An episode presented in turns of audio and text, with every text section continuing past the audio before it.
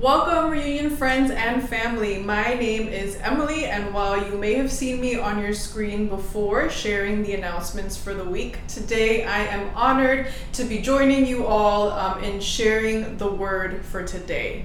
Um, we will be continuing our journey throughout the Psalms that Pastor Russell started last week. Um, and he introduced us to this idea of freedom of speech before God. As we'll continue seeing today, the book of Psalms honors our human emotion and invites us to bring those emotions as well as our trust to God. So before we begin looking at our psalm for today, let's pray. God, I just thank you for this day that we get to look at your scripture and just see the love story that you have written for us. Lord, I ask you to prepare our hearts to, to open them up to what you have to say. Um, you are so wonderful and so amazing that you tailor every word and individualize it to the listener. Um, and I believe that you'll do that today. Let us take a hard look at our emotions and what you have to say about them and, and how you honor them and sit with them. Um, and let us find rest today, God, um, in, in your word uh, and into the things that you have to say. In Jesus' name I pray. Amen. So today we're looking at one of my favorite passages in the Bible, so no pressure at all to me. Um, and the Bible is a book full of underdogs. You might even say God primarily uses underdogs in the Bible. David, the author of Psalm 40, is no exception to this narrative. David is the youngest of eight sons when a prophet named Samuel comes to town, he is the last one called and considered. He also spends a good amount of time running away from a king who wants to kill him and who's openly threatened his life. Even in his battle with Goliath, arguably the most popular story about David's life, he's not in a good position to be the favorite to win.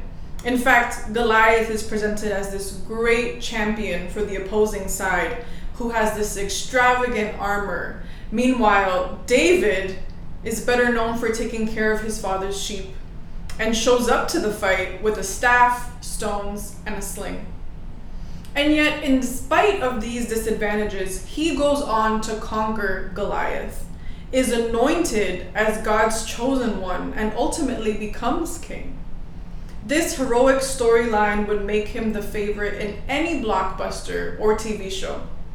And I say all of this to show that David has a good resume when it comes to struggles. He is an expert in being rescued and redeemed. And throughout the Psalms that he wrote, he does not shy away from the emotions he has about the highs and the lows of his journey. In Psalm 40, David is very vulnerable about the struggle that he finds himself in. I waited patiently for the Lord.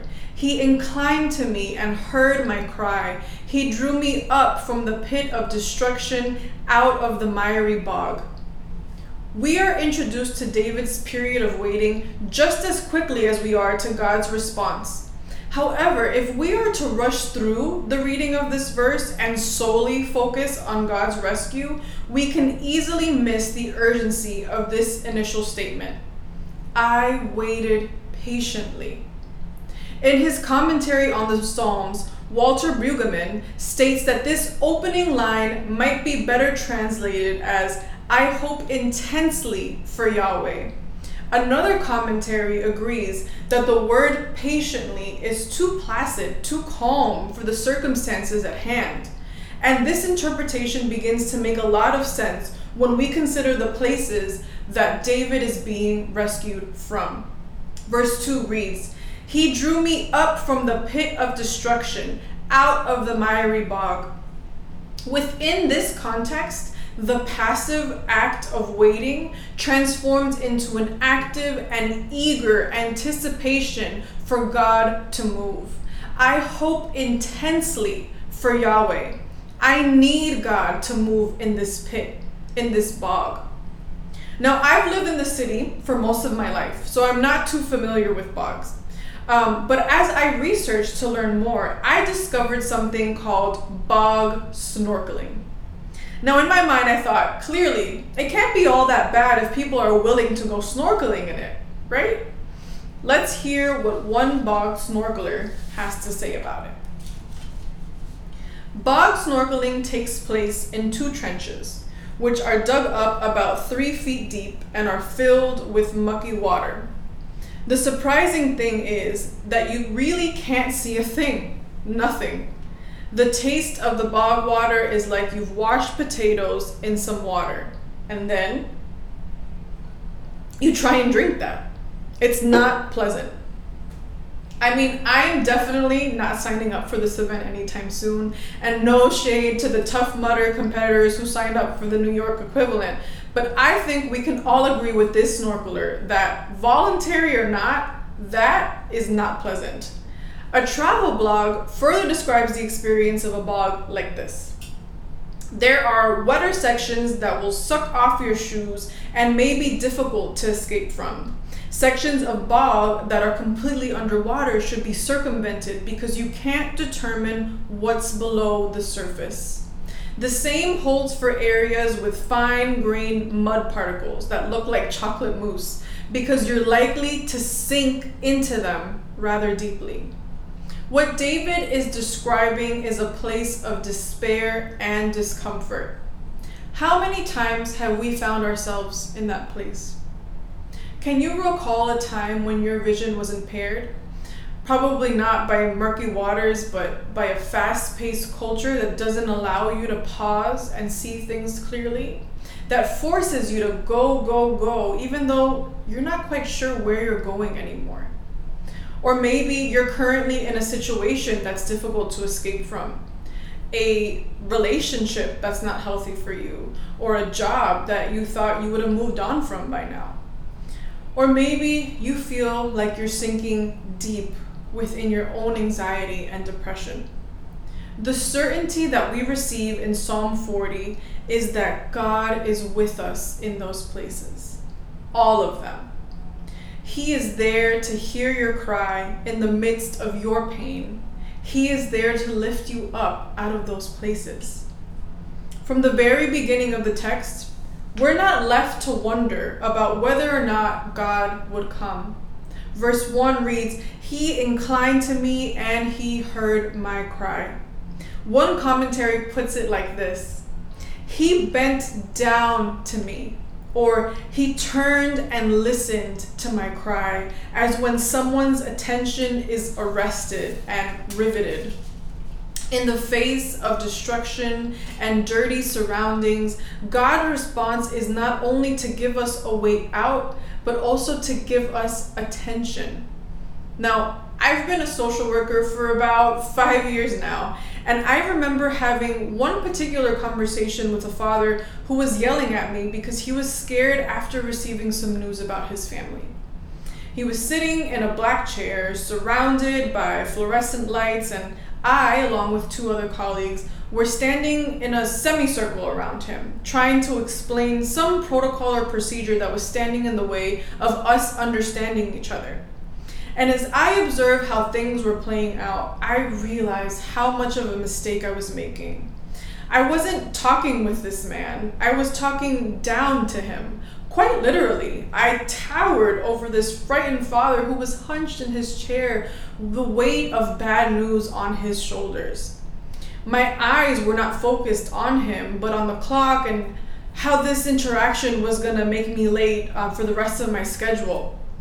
He did not have my attention, and my body language was communicating that. No wonder he was screaming at me. I wasn't listening. So I took a breath, sat down across from him, and gave him the attention that I should have given him in the first place. And I was almost shocked at how things shifted so quickly. He stopped screaming almost immediately, received my eye contact, and started explaining his current reaction to the information that we were giving him. There's power when we turn our attention to someone else, especially when that person happens to be in a time of need. That is exactly what God is doing in this moment with David and what he does with us. And I can't get over the imagery in the psalm. David is dirty, smelly, in a pit. And God's response is not to reject or blame David for his conditions, but to draw closer to him, hear his cry, and bring him to a different place, a better one. God's nature is revealed through the text. He is a loving Father who longs to give us attention in the darkest places and times of our lives, to hear us and validate us, and to transition us into something stable, something greater. How true has this been for us as of late? A year ago, we found ourselves in one of the most traumatic and grief stricken seasons of our lives. We found ourselves waiting, waiting to come out of quarantine, waiting to go back to normal. And God was sitting with us in that place. He was working for our good and preparing us. I know for me, God was lovingly showing me all the ways that my pre COVID life was empty of Him. And in speaking with friends, both Christian and not, um, who were trapped in harsher circumstances, in a much greater lockdown, um, or who suffered the loss of a loved one, I was witnessing similar revelations and transformations of self.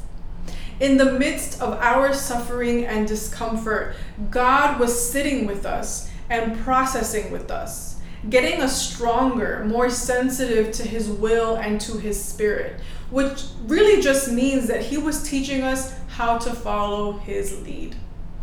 And now, as we slowly make our way back to normal, we can claim that new song of praise that David describes in verse 3 we can be assured of the fact that He will place us on a rock and make our steps secure. So now that we've examined what it looks like to be in great need and what God's answers is to that need, let me show us two ways via the psalm that we might respond to our current struggles. One, we need to create space for reflection from the very beginning of the passage, David is remembering the goodness of the Lord and is very specific and detailed about his journey.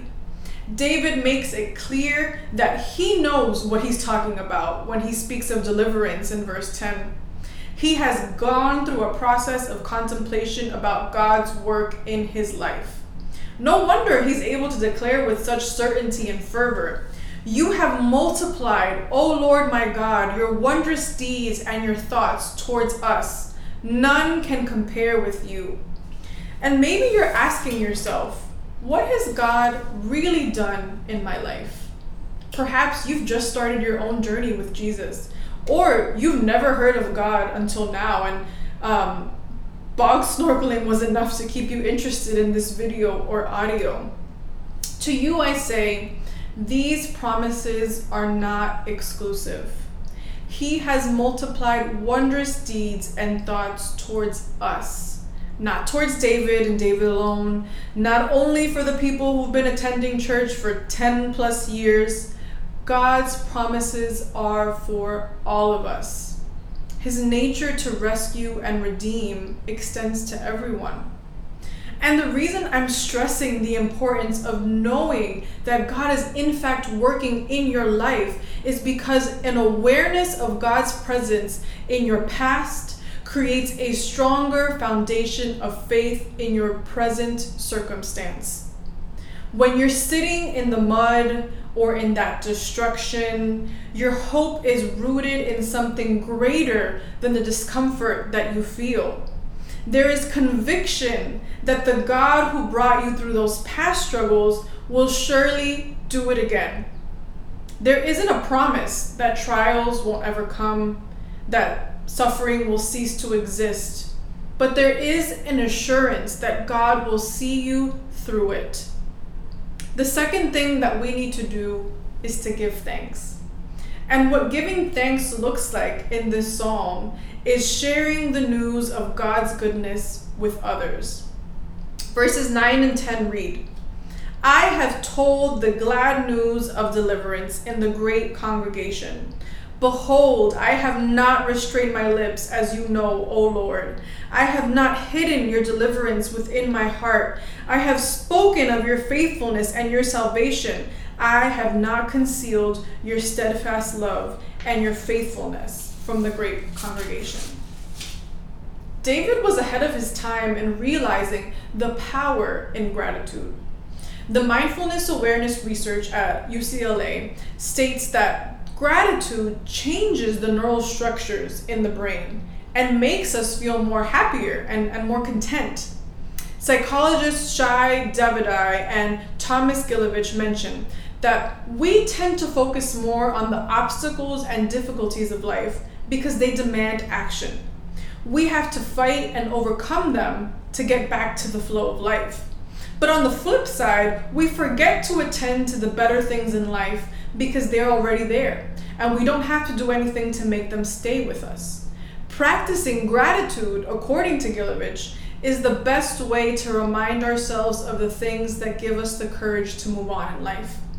Keeping this in mind, David's proclamation of God's goodness is not only a posture of gratitude, but also a means of closure and resilience.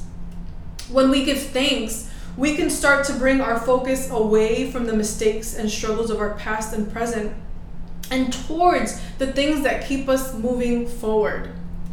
However, both research and the Bible show us that we won't get these desired results unless we nourish and nurture the seeds of gratitude properly. And that means taking the time to remember and to proclaim the things that God has done and is doing in our lives. What we also see in Psalm 40 is that gratitude produces both individual and communal benefits. Psalm 40, verse 3 He put a new song in my mouth, a song of praise to our God. Many will see and fear and put their trust in the Lord. I love this idea of God taking an old situation defined by struggle and ruin and replacing it with a new song of gratitude.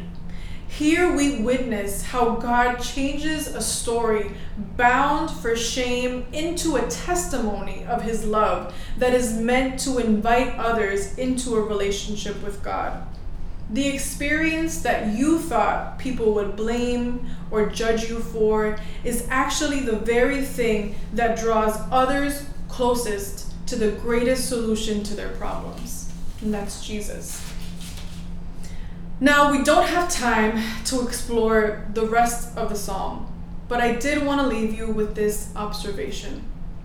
If we consider the order Psalm 40 is written in, we might be a little confused we start off with this glorious rescue, move towards honoring and thanking God, but then we end with a situation just as bad as when David started, if not worse. The Bible I'm reading from labels verses 11 through 17 as I am again in need. Reading it reminded me of the same feeling I get when Netflix asks me, Are you still watching? Are you really binging Downton Abbey again, Emily? Are you really in need again, David? How did you find yourself back in that pit, in that miry bog? Didn't you learn from the last time? I found myself having a very human reaction to David's repeated tribulation. And I often find myself projection, projecting that reaction onto God. Surely God will be upset that I'm in a mess again. God has to be tired of rescuing me. And this embarrassment and this shame creates a distance and a disconnect from God. Now, I might not have David's resume, but I've lived through generational and personal traumas. I've had struggles with my mental health, and I've also got to experience God bring healing into those areas in my life. I've seen him do the impossible. And yet, while I can acknowledge the victories of my past, when those struggles begin to haunt my present, I don't feel worthy enough to come to God for help. It's hard for me to get past those voices that say, I should be in a better place, to overcome messages that we hear in our own churches Like, you're too blessed to be stressed. But the Bible suggests otherwise. David knew that despite being an underdog, his repeated shortcomings, and his sinful nature, God was with him. And that is a truth that translates to all of us. God is with you. God is with us. In fact, God sent his only son Jesus to die on the cross to ensure that he could be with us for all of time. And I want to end and pray for all of us today. But if this is new information for you, if you're just starting to listen to the story um, that is Jesus, if you're starting to wonder more about it, or maybe there's a feeling of hope pushing through your own doubts and your skepticism, I want to invite you to connect with us. And I want to let you know that you are welcome. You are welcome into this great love story with God, but you're also welcome here at Reunion. Your questions, your doubts, we want to speak with you um, and help you understand this journey, help you feel um, that God truly is present in you in the midst of any storm, of any trial. Um, and so let's pray. God, I thank you I thank you because throughout the word there is a constant pointing back to you and how you love us. I pray for those of us who find ourselves in the midst of problems, God, problems that seem too numerous to bear with, Lord. Um, and I ask you, Holy Spirit, to just meet us in that place to remind us that you are not put off by the messiness, by the dirt, by the mud, Lord. Um, but in fact, you draw nearer to us in those moments, God. Help us reflect on the ways that you have been there throughout our lives um, and just give thanks to you, God. Give thanks to you, Lord, so that not only we can feel encouraged by your goodness, but that we can encourage others around us that there is an answer, there is a solution, and that solution is Jesus. God, as we end today, I just pray that whoever is listening and still has questions, God, that your Holy Spirit may move now, Lord, um, and offer them, Father God, a, a an answer, God, um, and that they may find a place um, here, Lord Jesus, to explore, to be curious, God. I thank you and I love you, Lord. In Jesus' name we pray. Amen.